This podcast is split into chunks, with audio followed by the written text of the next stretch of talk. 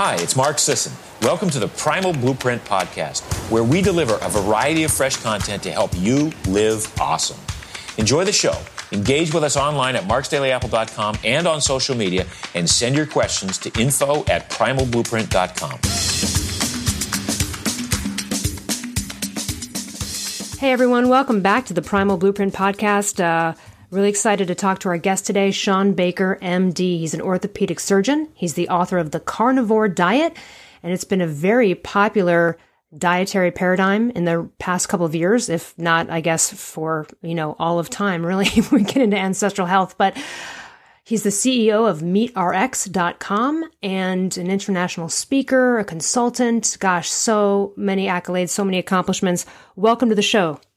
Well, thank you very much for being here. I'm excited to be on the show. I've been watching you for a while now, and gosh, there's so many miraculous healings and transformations with this carnivore diet. But let's start first with, you're a classically trained MD. Tell us about the what. Did you get 1 hour of nutrition training? What was the nutrition training? Glucose being the dominant fuel? Like, what did you learn when you were getting your MD? Yeah, I don't remember the exact amount of hours I took. I mean, I remember we basically covered, what are the essential, nutrients for the human body, what deficiencies tended to look like. Not much more than that. It couldn't have been more than, maybe a few hours in a week, I think, something like that. So nothing extensive, certainly nothing that would indicate that you can use a particular nutritional strategy to help with, any particular disease. That certainly is not discussed outside of, we should try not to have people that eat too much, or, obesity is a problem. But beyond that, real no specific nutritional strategies were given. Now, if people were to look you up, you're buff, you're ripped. You look like you're a competitive bodybuilder. You're an athlete. Had you always been fit? And if so, or if not, what was the general diet you had before even going into a super clean carnivore direction? Yeah, I mean, I'm certainly not a bodybuilder. I'm just too damn tall for that. I'm not genetically suited to be bodybuilding. I've been an athlete my whole life, and I've competed in a lot of strength and power sports, and, over the years, I've eaten generally what I thought, for many years was just a diet that was, full of quote unquote healthy foods, which I included meat in that category, but certainly plenty of fruits, vegetables, lean sources of dairy. But I certainly had my share of dessert and those types of things. And I used to think that, I could just train. Life was too short not to eat dessert, eat your dessert first type of attitude. And that worked. That served me really until I was about 40. And then, despite still doing well as an athlete and competing at a high level, I remember I just won a world championships in the Highland Games as a master's athlete. And I was probably at the worst health I'd ever been in my life at that point. It was kind of the turning point where, even as a physician who was training hard as an athlete, I was like, okay, this is not working out for me. And I was developing, all the classic signs of metabolic syndrome and so on and so forth. So my journey started with, just first of all, just a rapid drop in calories, which would certainly please a lot of people who say it's all about calories. And that certainly worked. I mean, it certainly worked for me, but it wasn't sustainable. I mean, I lost something like 50 pounds in 3 months by dramatically cutting calories and increasing exercise. I got leaner. I didn't feel particularly good.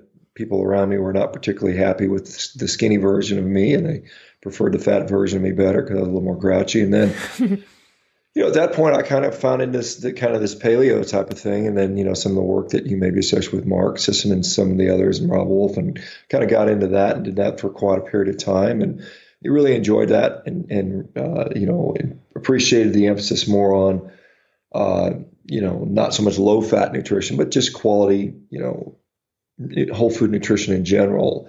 And that kind of led me into further, reading and, reading a lot of different opinions. And I kind of experiment with low carb and then finally a ketogenic approach. And then, I just, as I further read, I was looking more at really for athletic purposes than anything else. I wandered upon these folks that were doing an all meat diet, and they've been doing it for years reportedly with very good results. And I said, well, I'm I don't mind experimenting with that. And so I did. And, to my surprise, to some degree, I felt significantly better. And I thought it was going to be a 30-day type of experiment. And I went back to the kind of more, inclusive type diet, adding back in some more foods, and did that for a short period of time, and honestly just felt worse. So I said, well, all things being equal, I understand the nuance between cholesterol and, you know, what's going on nutritionally where we don't all fit into the same package. And so I wasn't particularly concerned about saturated fat, cholesterol, and those types of things as far as dietary consumption. So that's where I was. And now I'm over 3 years later and still, you know, arguably doing quite well and really enjoying it. When you initially first did the all meat experiment, and then you kind of were like, all right, cool, and you dip back into some adding veggies, what was the difference? What were the symptoms or things you were feeling that made you go, nope, I got to go all meat again? Some of them were gastrointestinal. I just felt that, before I thought my digestion was normal until I realized that it wasn't. It's kind of one of those things you think you're fine and normal, and all of a sudden you feel remarkably better. And so that was one significant thing. I've got, I'm a 53-year-old guy. At that time, I was 50, and I, accumulated some damage over the years with regard to athletics. I'd beaten my body up pretty good with powerlifting, strongman, Highland Games, high level rugby, all these things. You take some cumulative damage. And I guess the good and the bad about that, the good thing is it's a barometer. These chronic aches and pains, I find that when I'm not eating correctly, those come back. When I'm eating correctly, those go away. And so that's the type of thing. I remember I was throwing this professional caber in California, one of the last contests I was in, and it was this huge, like, I can't remember, it was 18 feet long. It was like 150, 60 pounds. It was twisted and had a really weird bend on it. When I threw it, I kind of strained my back, and that had given me trouble for years afterwards, And so anytime something would flare up on me, that would be it. And so when I went back to my diet without any kind of change in training, I said, wait a minute, my back is kind of sore again. So that was a big hint for me. Yeah. So that speaks to the non-carnivore diet for you being inflammatory in some way. I think that's fair to say. I think there's a lot of reasons why that may be so. Probably some of it has to do with gut function, which is kind of a hot topic these days. I think there's a number of things going on, but that seems to make sense. I mean, we don't know for sure, and I don't know that we will ever know for sure. We can certainly speculate, and we can see what the outcomes are making these dietary modifications. I look at it, I strongly believe that diet plays a role in our health. And for some people, that's a controversial topic. There are physicians out there that says, diet has nothing to do with disease X. It's all genetic. It's all whatever. And even when I look at like the guidelines, I as a physician, I still get this, recurring medical education. And I just saw the recent guidelines and all these diseases, and almost invariably in none of those diseases, looking at the guidelines, do they even address diet. And these are the same diseases that I see diet having a huge impact on. So it's a little bit disappointing for me to see that, it's all about drugs. Yeah, I hate to say it, but I mean, it's true. Too many uninformed doctors out there. And, there's people, again, like who've cured themselves of MS, rheumatoid arthritis, have knocked down Hashimoto's antibodies from 300 to non-detectable, all through a dietary change. The fact that doctors are not even up on this, it's insane. And it's 99% of them. And that's the bummer. Let's talk about you specifically with your carnivore diet. You are a little bit different than others where you don't eat organs, correct? You eat straight up muscle meat and the fat off of that meat? Yeah, I mean, that's probably 98% of my diet. And just to be clear, because there's a lot of kind of back and forth on this, I am certainly not opposed to people eating organs. I tell people if it helps you, by all means do so. There's this sort of belief, and this is nose to tail sort of belief that we ate this certain way. I don't think we know that. I think pertinently when we look at these modern indigenous tribes who are basically starving, I mean, these people are on the edges of society that we push there, that they eat every calorie they can possibly get. And most of them include plant material in that diet because they are, just that's all the food they have. And so they have to eat everything. And so if we say that we need these, we're going to make a diet that meets the recommended daily allowances of, say, vitamin C, for instance. We can do that in a nose-to-tail fashion if you eat enough of these organs. The problem is you can't construct an animal. If we were to take a generic animal and grind them all up and then measure what comes out, you could not get enough vitamin C to make that work to hit the RDA. So there has to be compensatory mechanisms. You know, you'd need something like an animal with 8 livers to get you the RDA and vitamin C if you look at the standard kind of ruminant animal. So this, while it's a nice story, and I don't disagree with it, and I think certainly from an environmental standpoint and not wasting things, it makes sense to do that. But I really find that when we sort of move our belief in a story, our belief in wanting to do the right thing, whether it's environmentally or ethically, and we try to superimpose that upon what we know, you know, clinically about people from a health standpoint, you know, it's kind of disingenuous. And to suggest that everybody has to do that, it does not bear the truth. I mean, I've been doing this probably not longer than anyone else, but I've been, you know, studying this population of people pretty extensively for years now. You know, I've surveyed these people. In fact, I did a survey on 10,000 people on this diet, and only about 15% of those people actually eat organs to any degree of regularity. So most people don't. About 85% of the people eat them either never or infrequently. What I see is people getting healthy regardless. And I know there's this, we want to do the right thing for the environment, and I certainly don't oppose that. When it comes to like regenerative agriculture, I'm all for that. I've continuously promoted that. I've had, you know, any chance I can, I try to do that. But at the end of the day, I think we have a sick nation. We have a sick Western society, and this is actually spreading to all over the place. And I think to suggest that you must do it this way, you must include X amount of liver and this X amount of brain and this amount of kidney in your diet, when we don't really have data that supports that, we certainly don't, is really, you know, maybe less helpful than it needs to be. And it actually steers a lot of people away from this diet. You know, a lot of people say, I would try the diet, but I was told I have to eat organ. And some people are even saying you have to eat it raw, which is also, I think, inaccurate. And so I want to see as many people as possible have the opportunity to cure their Crohn's disease or cure their hypothyroidism. And, you know, my experience and the experience of the people that have been doing this for decades, that they're not really eating a lot of organ meats, if in many cases none. And so you have to respect that. And we have to say, if we look at nutrition in general, you know, the nutrition science is just a boondoggle. I mean, it is absolutely based on this epidemiology. Almost 90% of the knowledge we have there, and this stuff is of such low quality that it is really, really difficult to say who's going to get a heart attack, who's going to have cancer, who's going to live the longest. We really, really can't make those claims. And the same thing with this so-called, you're going to get a nutrient deficiency because of this. Well, I can say that, you know, there are very well described compensatory mechanisms that we see. We've even seen some adjustments in the RDA. Say people that eat a lot of phytic acid now are shown that they need a higher zinc concentration. So I think the same thing will happen with people on an all-animal-based diet. We see different requirements start to occur. Yeah, let me ask you, well, a couple things. It's really fascinating. Well, I'll get into some classic objections or questions that everybody has about this. You mentioned Crohn's. So I have a client who has Crohn's, and literally carnivore has saved them. If they eat one piece of romaine lettuce, it's not a good scene. I have another client who has Hashimoto's and has been carnivore for a year, and it's been nothing short of miraculous for them. And if they eat one piece of plant matter, etc., and they're like, okay, you know, this is the way my life is now because I don't want to feel this way.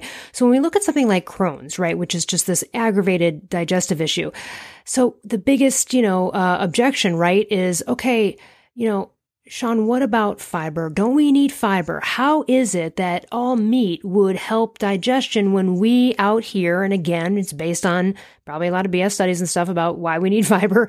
But, you know, that's just a hard one to wrap people's head around, right? Because this is our belief system that we've been indoctrinated with. So tell us why is it so healing for people with these digestive issues, including even yourself, that, you know, you said your digestion improved, and why don't we need, you know, cruciferous vegetables for fiber, etc.? Can you touch on this whole conundrum here for people?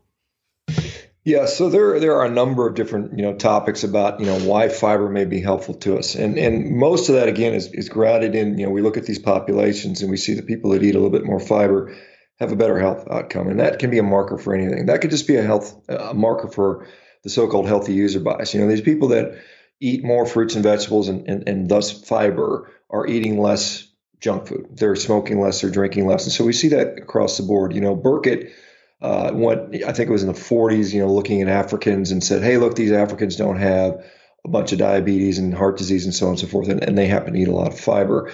There are so many other confounders. Maybe they just didn't eat as much. Maybe they didn't have as much food available. Yudkin observed they didn't eat as much sugar, but that sort of hypothesis obviously fell away, and probably due to some lobbying from the sugar industry. And so this whole belief that fiber is essential, it's clearly not essential. I mean, if it were essential, myself and many others like me would already have been dead by now. So we clearly can't call it an essential nutrient like we can. Like if I didn't eat essential amino acids, you know, for the period of time, 3 years, I would already been dead. If I didn't have essential fats, I likely would be dead. You know, same thing with vitamins and minerals, you know. So saying that fiber is essential is you know, completely not grounded in anything scientific. There's biochemical needs that we have. Those are well delineated. Now, conditionally, fiber may be beneficial for certain people. If you're eating a standard American diet, then probably adding fiber to that diet can help. There was a recent study looking at fiber intake and things like, you know, different short-term outcomes. These are all biomarker studies, of course. And one of them was glucose stability, and they showed that people that had a, you know, kind of a standard high-carb diet that ate fiber, you know, had better glucose levels. But then they showed people on a low-carbohydrate diet that ate fiber, their actually glucose levels got worse, because fiber became a source of glucose. The biggest, you know, I mean, there are some studies out there that suggest maybe it improves blood pressure, but when you actually do look at the intervention studies, those improvements are minimal. You know, we're talking about 1 point on your blood pressure. I mean, it's almost clinically meaningless, things like that. But I think the biggest, latest sort of push on fiber is this thing about the microbiome. And so we need fiber to cause our to allow these bacteria in our gut to then produce short-chain fatty acids such as butyrate, which will then you know, help with the colonocytes, the cells that are lining the colon, and you know, the butyrate or other short-chain fatty acids seems to help with that. The problem is there are a lot of ways to get those short-chain fatty acids to those cells outside of eating fiber. You know, if we're in a diet that creates ketones. One of the, you know, the main circulating ketone in our blood is something called beta-hydroxybutyrate. Beta-hydroxybutyrate is only one hydroxyl molecule away from butyrate, and it's an easily reversible reaction. We see that the beta-hydroxybutyrate, whether it's interconverted to butyrate or not, seems to have a very similar effect on the colonocytes' health. And so we know that the colonocytes have a good blood supply, and they can get that if you're you know, generating ketones anyway. Additionally, certain amino acids can generate other short-chain fatty acids, such as things like methyl butyrate. Again, this is one methyl group, CH3, that is easily reversible, that can convert to butyrate. You know, amino acids can also make other short-chain fatty acids, propionate, acetate, and others. So this whole, I mean, you can eat butter and get butyrate. That's another thing. I mean, there's a lot of ways to get butyrate to your colon besides just eating fiber. Fiber can be, for many people, and again, we're talking to people with IBD, which is inflammatory bowel disease, or IBS, irritable bowel syndrome, where what's happening in the colon is we're having this fermentation process going on. That's what's occurring, and that can be, for some people, very painful. You know, this bloating, this distension. We don't have a very good fermentation capacity compared to other primate animals. If we compare a human who has a fermentation capacity based on their anatomy of about 18%, somewhere in there, about 17%, that's very similar to what a dog or a cat has as far as fermentation capacity. And we compare that to a chimpanzee where that number might be 45, 50, or 60%. You know, we're just not good at fermenting anymore. We lost that. And that was one of the trade-offs we had for that bigger brain. You know, as our nutrition became higher in caloric density via things like animal fats, we lost the requirement for the big gut. And that was something that occurred over, you know, a period of several million years. So the fact that people with Crohn's disease, ulcerative colitis, IBS are getting better, to me, is not that surprising. And it's not the example that you saw was not at all unique. I mean, I see this really almost daily. Someone with Crohn's or ulcerative colitis saying, "Hey, look, when I go on a carnivore diet, it's like miraculous. I come off all these biologic medications. I come off the corticosteroids, the prednisone, so on and so forth." And so it's very powerful. And so I think that that is certainly, you know, part of what's going on. The success stories are amazing, and I definitely want to get into a few more of those in a bit. But let's talk a little bit. So, okay, you know how back in the day, this misgauging of lipid panels by docs, right? Like how many people have been put on statins unnecessarily, right? You know, without getting a CAD screening or just in general, because the way that doctors were evaluating a lipid panel, then they're kind of turned around the new paradigm when kind of paleo primal came on the scene and we're like, okay, no, right? It's about ratios. And now we're evaluating them differently. If you have a doctor in the know on that, then they'll understand something and go, you're doing great because your HDL triglyceride ratio is great. But, you know, then another doctor could literally be sending you to a cardiologist. And we see this all the time. What now though with this? How do you look at like, your lipid panel or lipid panels in this diet? How is one supposed to take a look and evaluate that from now this new standpoint? So we have a nation of people, and some studies suggest that we have 88% of us are metabolically healthy. And so I really, and I like to take a big picture view on things. You know, when we look at cardiovascular risk, and that's what many people are concerned about. That's why we get these lipid panels. This is associated with a lot of things. I think there is a physiological milieu or environment in general that leads to this thing we call cardiovascular disease. And I think that has to do with a combination of vascular inflammation or inflammation in general. It has to do, and whatever's causing the inflammation. I think we should be clear that inflammation is a response to some kind of insult. This, you know, uncontrolled glucose or hyperinsulinemia, probably gut permeability, visceral body fat, liver fat, you know, obesity in general. I think that whole entire picture, you can add smoking in there as well, of course. And then there's some genetic factors, you know, if you're male, female, your family history, all of those things come together and you think about what we can modify. And so if you're just the average family practice doc and you're seeing a huge population and 88% of your people have, you know, metabolic dysfunction or unhealthy. And in that situation, elevated cholesterol likely has some role in that. Then it's very easy just to say, take out the prescription SAD and say, everybody needs a statin. If we are not lazy about it and we say, wait a minute, there are independent factors and these all things come together. And it's very complicated to figure out. Even among the lipidologists, there seems to be an evolution in what's actually important and what's not. You know, is it the LPA little a fragment? Is it ApoB? Is it glycated? Is it oxidized? Is it particle count? There's this continuing evolution in our thought around cholesterol. We've been studying cholesterol for 100 plus years now, and we still can't get a consensus on what it is by the people that study it the very most. And there'll be a prevailing theory, and that'll get pushed to the side. You know, it was particle count, then it was HDL, and all these things seem to keep rapidly, you know, turning out to where we don't know. And so what I again, at the end of the day, I find that measuring things that actually are not as dynamic, because we know that the lipids can be very dynamic. Dave Feldman and others have shown that, you know, your LDL cholesterol may vary 100 points in a week, depending on what's been going on. If we fast for a week, our cholesterol may go up 76%. So there's all these things where these transient serum markers, I just get less excited about typically, you know, particularly when somebody's losing weight, because these things can change dramatically in that period. So I get, you know, when somebody shows me they've got a coronary artery calcium scan of 0 or a carotid intermediate thickness score that looks really good, or their visceral body fat is really low, or they've got, you know, their waist to height measurement looks good, or their VO2 max is good. I think these things are harder to measure, can be measured than a simple blood test, but they ultimately tell us more about what's going on in the bigger picture. And I think the you know, as we get more and more technology, I mean, we've had more and more lab tests. I mean, you can literally go to LabCorp, request, you know, labs and order, you know, $50,000 of labs on yourself. And depending on what state you're in, you could get more information you could possibly know what to do with. And I think we're seeing that even in the medical community. We're just getting test after test after test, and we think it means this. And then, oh wait, 5 minutes later, we found, oh, it doesn't mean exactly what we thought. Something else modified that. But what consistently seems to be the result is having, you know, a big beer belly.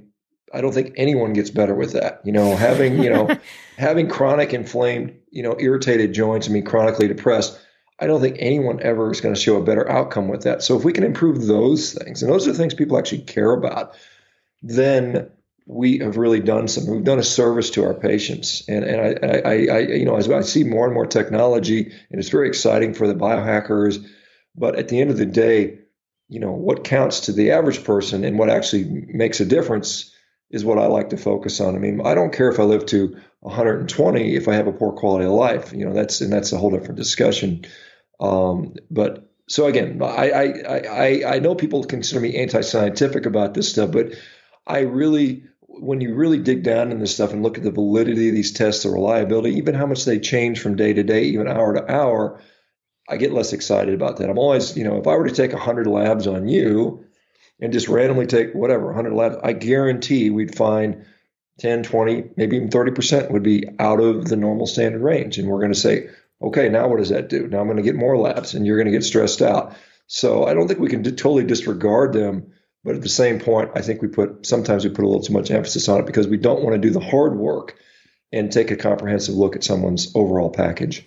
Well, and I like the way you're panning the camera out on that because it's related to, like, for example, you know, even with thyroid patients that are on thyroid hormone, like what their levels of T3 that are right for them would look to a doctor like, oh my God, I'm concerned, you're hyper, when in case that's really not true, and vice versa, and all the different parameters surrounding that. So I get it. And some of these things too, even with like measuring hormones. And at some point you can go, okay, we can do saliva tests, we can do a blood test, or you can biohack it and see what happens. How are you feeling? You know, and so that seems to be missing from a lot of doctors is like, well, how are you doing? How are you feeling? What are your temps? You know, what are some other diagnostic measurements before claiming that someone's on too much or too little? And again, it's oftentimes looked at from wrong paradigms.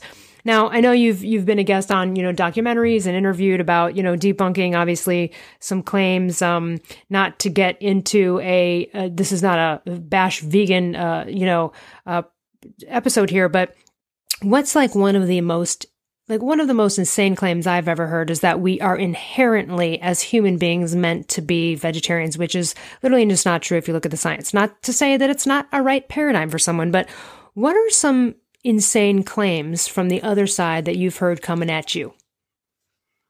Well, I mean, certainly saying that humans are herbivores, I mean, that has to be the most ridiculous claim that I've ever heard. I mean, you know, the answer to that would be, well, you know, even if you say that we only ate animals because we were starving back in the, you know, the 3 million years we've been on the planet, once we developed agriculture, why didn't everybody just spontaneously give up meat?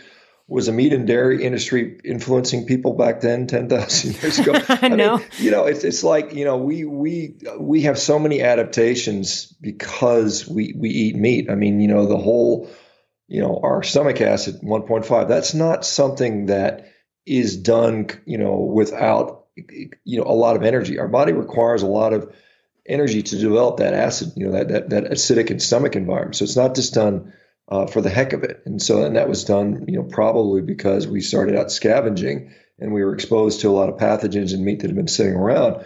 You know, we have a throwing shoulder. I mean, this didn't develop. I mean, we went from our scapula rotated literally backwards as we got out of the trees. So we're not adept at climbing now, but we developed this shoulder for partly due to upright walking and also due to throwing. I mean, we were not throwing rocks at fruit. I mean, that's not why we developed that shoulder. I mean, you know, also, just want to throw out there, like, I've never seen a cave painting that's celebrating, like, a nut harvest. It's always the killing of animals, just a side note. Yeah, I mean, there's so much evidence. I mean, this is not even controversial among anthropologists, except for, you know, a few sort of ethical ideologues that believe that we should be on a plant-based diet. But so it's not even, you know, at all controversial. I mean, there's radiocarbon dating, you know, a stable isotope looking at humans and seeing what they eat based on nitrogen content in their collagens. And it clearly shows we were eating a lot of animal products. I mean, you go back even into Africa 1.5 million years ago, looking at barium and strontium levels, another way you can assess dietary content. And again, it shows that early pre-humans, or pre-Homo sapiens rather, were eating very carnivorous diets. So, I mean, the evidence for that is very clear. I mean, some of the other stuff out there around animals eat all the crops is another just complete lie. I mean, it's, if we look at FAO data, we see that it's closer to about a third. I mean, it's still not an insignificant amount, but I mean, we just see these numbers being misquoted continuously. Animals are destroying the planet. They're the number one source of greenhouse gases, like the World Resource Institute put out, you know, counting the CO2 that the cows breathe. I mean, this is just insanity, but these numbers get put about there and people believe them. And so the problem we have is that information these days is put out through social media, through memes, through whoever yells the most, who's spending the most time, you know, telling their argument. And unfortunately, that's the situation we're in. And so There's just so much I could go on all day. No, I know. Yeah. And I think that it's great because, you know, there's a lot of, Game Changers came out, James Cameron, like you said, if you have the loudest voice or you have $1 billion, right, to get out some false message. And I think the crazy thing in that movie to me was the, this 3-day test where they hooked some contraption up to some teenage kids' junk, balls, and then, fed them like some vegan burritos and we're like, oh, their testosterone increased. Or it was just like, what, you have to look behind these claims. Cause when you look at the study that is behind the claim that they make in that movie, it's absolute insanity. It wouldn't pass muster with like anybody in this world that had any kind of decent scientific background. So, just to the audience, you know, investigate further. I knew, I watched Forks Over Knives years ago. I was like shocked at 10 minutes in, they claimed that, some cultures, including Papua New Guinea, were all healthy because they, you know, like they didn't eat a lot of meat. And that's so wrong. They eat a very high fat diet. They're like pork heavy, coconut heavy. And I had just done a documentary featuring Melanesia. So I knew this and I was like, oh my God, like I can't believe this. So yeah, we got to look further into that. Let's talk a little bit about, before I get into this, I want to hear about some good success stories. What's your day like? How many pounds of meat? I know you like steaks because I see some gorgeous steaks you cook on, what's that grill you use? It's pretty fascinating. Well, yeah, it's called the Otto Wild Grill. It's just this real, it's like a restaurant salamander where they get real hot. So it gets to like 1500 degrees in like 2 minutes. So I can literally throw a steak on it. It's done in, 2 minutes per side and it's super nice sear and I like a medium rare, but my typical day, and right now I'm in a little atypical period because I'm trying to put on some weight. So I'm literally eating about every 3 hours, trying to gorge myself because I got too skinny the last few weeks because I was just too busy with work. And so I'm getting ready to go to Paris to compete in these rowing world championships. So I need to put some size back on. But, typically it's, one of the things that we see, one of the problems that we see with people is I think we have this snack culture now where we're constantly eating. I think if we look at, Americans average eat for 16 hours a day, almost continuously at this point. And I don't think that's a natural pattern. I think a natural pattern for a human species is probably infrequent meal patterns. There's a number of benefits, of that, some people like to talk about autophagy and intermittent fasting, but I think the diet that what I eat that is a meat-based diet, and I want to be very clear, I don't necessarily think everybody needs to be on 100% meat-based diet, but I do think meat probably makes the staple of a human food diet. And I think when we go that, the current U.S. diet is about 70% plant-based, and they want us to go further plant-based, and we only eat about 2 ounces of beef a day on the average American. When we really, really push that and say I'm going to eat mostly meat, you run into this really nice, easy, simple pattern. For me, it's about twice a day. In fact, most people, it's about twice a day. They eat, a bolus of steak, maybe steak and eggs. Some people want some seafood. Some people add a little dairy in there. Some people add some organ meats in there. And that usually works well. And then often one more time during the day. And that's a pattern that I often fall into unless I'm specifically have some specific goal. If I want to get particularly lean, I might eat once a day. If I want to, like I said, if I want to put on muscle in size, I'll eat more frequently. So let's talk about a couple of success stories that really stand out. There's so many. If you go to MeatRx.com, really the before and after pictures and the stories, wow, everything from someone just struggling with weight to, like we said, Crohn's. What are some, I know they're all wonderful. What are some that really stand out in your mind that blown you away? Well, I think one of the biggest one, and we interviewed this gal, her name's Dr. Donna Layton, and she had something called Ehlers-Danlos Syndrome. And Ehlers-Danlos Syndrome is actually a genetic collagen disorder, and what it results in for many people. And in her situation, she had constant joint pain. She was having a hard time working as an ER physician. Her joints become so locked that they dislocate on their own spontaneously, or they sublux, which is a partial dislocation. And so her day at, I think she's in her late 50s, 57 or so. Every day she would wake up with anywhere between 2 and 4 joints completely dislocated. Oh, so God. She'd wake up in the morning, put her shoulder back in place, put her ankle back in place, put one of her wrists back in place, get her clothes on, go to work. Hopefully throughout the day she only has one dislocation through the day.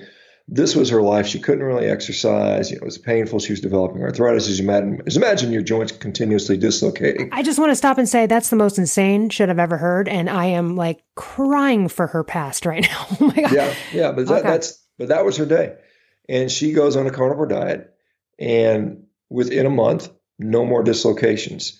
A year into it, she's not had a single dislocation. She is working out. She's doing full squats. She's getting stronger. Aww. Because of that, she's been able to lose weight. She's got essentially no pain. She's able to work normally. This is a genetic disorder. This was to me was very shocking. This is one of probably the most, and a lot of people don't appreciate that because we see so many common diseases that are, diabetes, obesity, even some of the autoimmune diseases, which we think are potentially environmentally induced. But this clearly is a genetic disorder. That was one of the most impressive things to me. And then, beyond that, there's just so many, and she's not the only one. In fact, I've heard a number of people now with the same condition that have said some very similar things, that it has improved their quality of life dramatically. So that's something cool, that genetic diseases seem to respond to this. We've had things like familial hemochromatosis, which is an iron storage disorder. And you would think that eating lots and lots of red meat would cause that condition to get worse. And so what a lot of people do is, because they have so much iron, they're constantly donating blood. I've had people where they've had hemochromatosis, they go on a carnivore diet, and guess what? Their iron actually normalizes. They no longer have to give blood, which would be completely counterintuitive until you understand that, iron regulation is based on a whole bunch of things, and our metabolic health probably is one of the biggest driver of that. And so, I could go on and on. No, those are really two great examples, because they are so unique, and they might even be considered a little rare. But what they really are is that almost every doctor, other than you and maybe a couple that are up on it, would have no clue how to help these people, or are helping them in the wrong way, essentially hurting them, right? Who wants to keep donating blood? Nobody wants to do that. So those are amazing. In wrapping up, I want to talk a little bit first about your book, The Carnivore Diet. Obviously, we're going to learn a little bit about this, but you throw and go into some more depth on science on some of these points we've talked about. So tell us a little bit about your book. Yeah, first of all, when I was writing the book, I'd been doing this for a while, and a lot of people, I've sit there, on social media posting stuff after stuff, study after study after study, and so a lot of people, we've kind of educated through the masses, and a lot of that information's out there. But really, the book was designed to reach the masses in general, and so I had to write it for someone that may have never heard of the carnivore diet. So I had to keep a lot of stuff very accessible. And I include quite a bit of science in there. There's lots of references in there, and we talk about some concepts. Just the outline of the book, initially I turned it in, and they said, we want your story because you didn't include that. So I wrote an autobiographical part that comes up front. There's some interesting stuff in there, that occurred in my life that some people have enjoyed reading about. I had to leave. A lot of it got deleted because it was too graphic for people to deal with. So, because it was like, oh, that may be too much for a diet book. And so that got left out. But I then go into, kind of the evolutionary stuff. And I know there are people out there that disagree with the theory of evolution or that evolution occurred, but whatever that's that. But it did. Well, yeah. But that is included in the book. Some of the historical perspectives, there's people that have been eating a lot of meat for a long time. We've got the clear data on that. I then go into, why potentially it seems to be working from a more, sort of plausible physiologic reason or pathologic reason on a lot of these diseases. We go into some of the success stories, because I think those are important. These stories seem to make a huge difference in people's lives. We go into how to implement it, and then some of the things that come up, some of the issues, because I can just tell people, hey, man, just go eat a steak and don't worry about it. And a lot of people will do fine with that, but there's always people that have these different various backgrounds. So we address or try to address as many of those things as possible. I do touch on veganism, why I think there's some problems with that particular argument as a sustainable future, and why we probably don't need to be all going that route.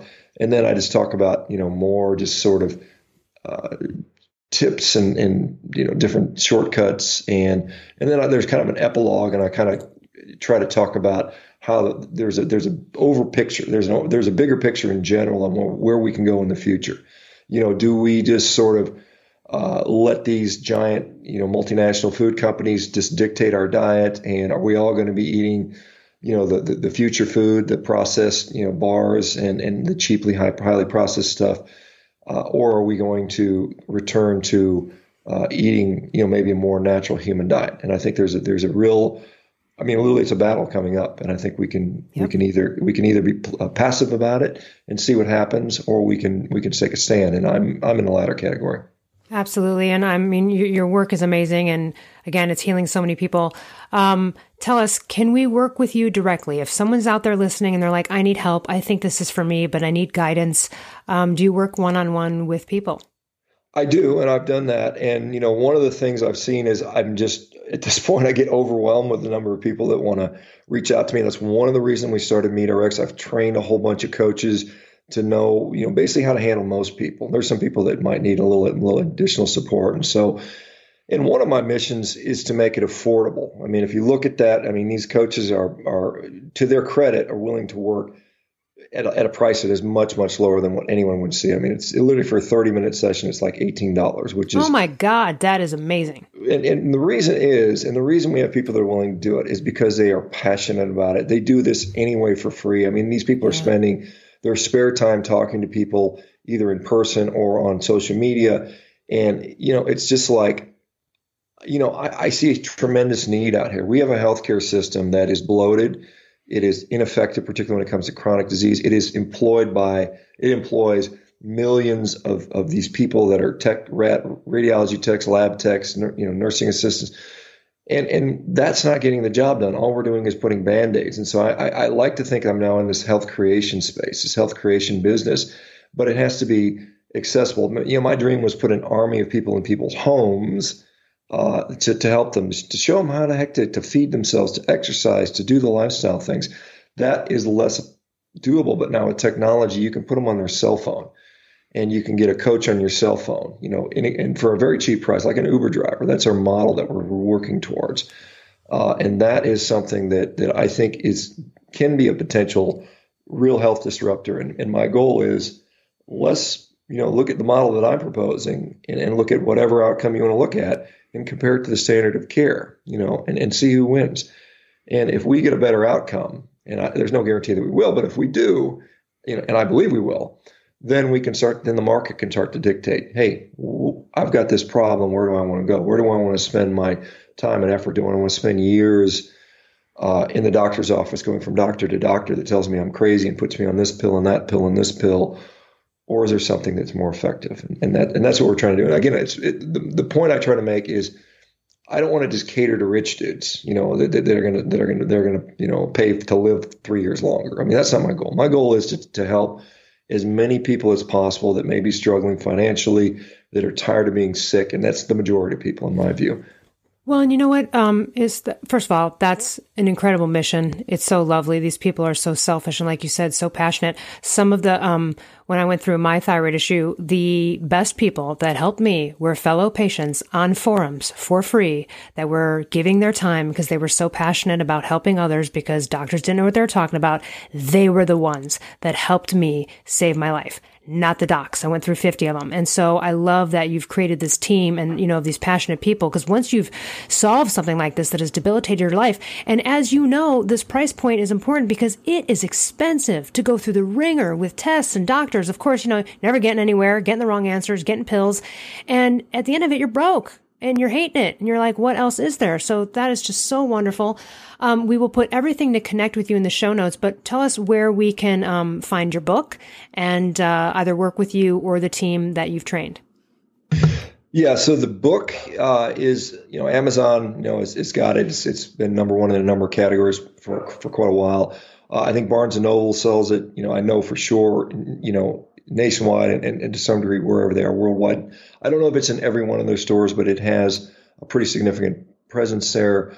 There are a couple other online things. You just Google Shawn Baker, SHAWN BAKER, and then The Carnivore Diet book. You can certainly find it. If you go to shawn-baker.com, you can link to it there. MeatRx, it's like meat with a prescription sign, you know, meatrx.com is where you can go to find out. And we've listed on that site, you know, all these success stories, these hundreds and hundreds of success stories that are categorized by, you know, acne, autoimmune disease, you know, A to Z, basically, you know, diabetes, obesity, you know, thyroid disease, you know, there's hundreds of categories and hundreds of stories. And then importantly, we started to collect all the research, and we've got, and again, physicians that are doing this for free in their spare time, building our research library. So you have all these research articles to support what we're doing, what you're doing. We've got some, you know, a whole bunch of dozens and actually probably hundreds of recipes now for people that want to make carnivore more exciting.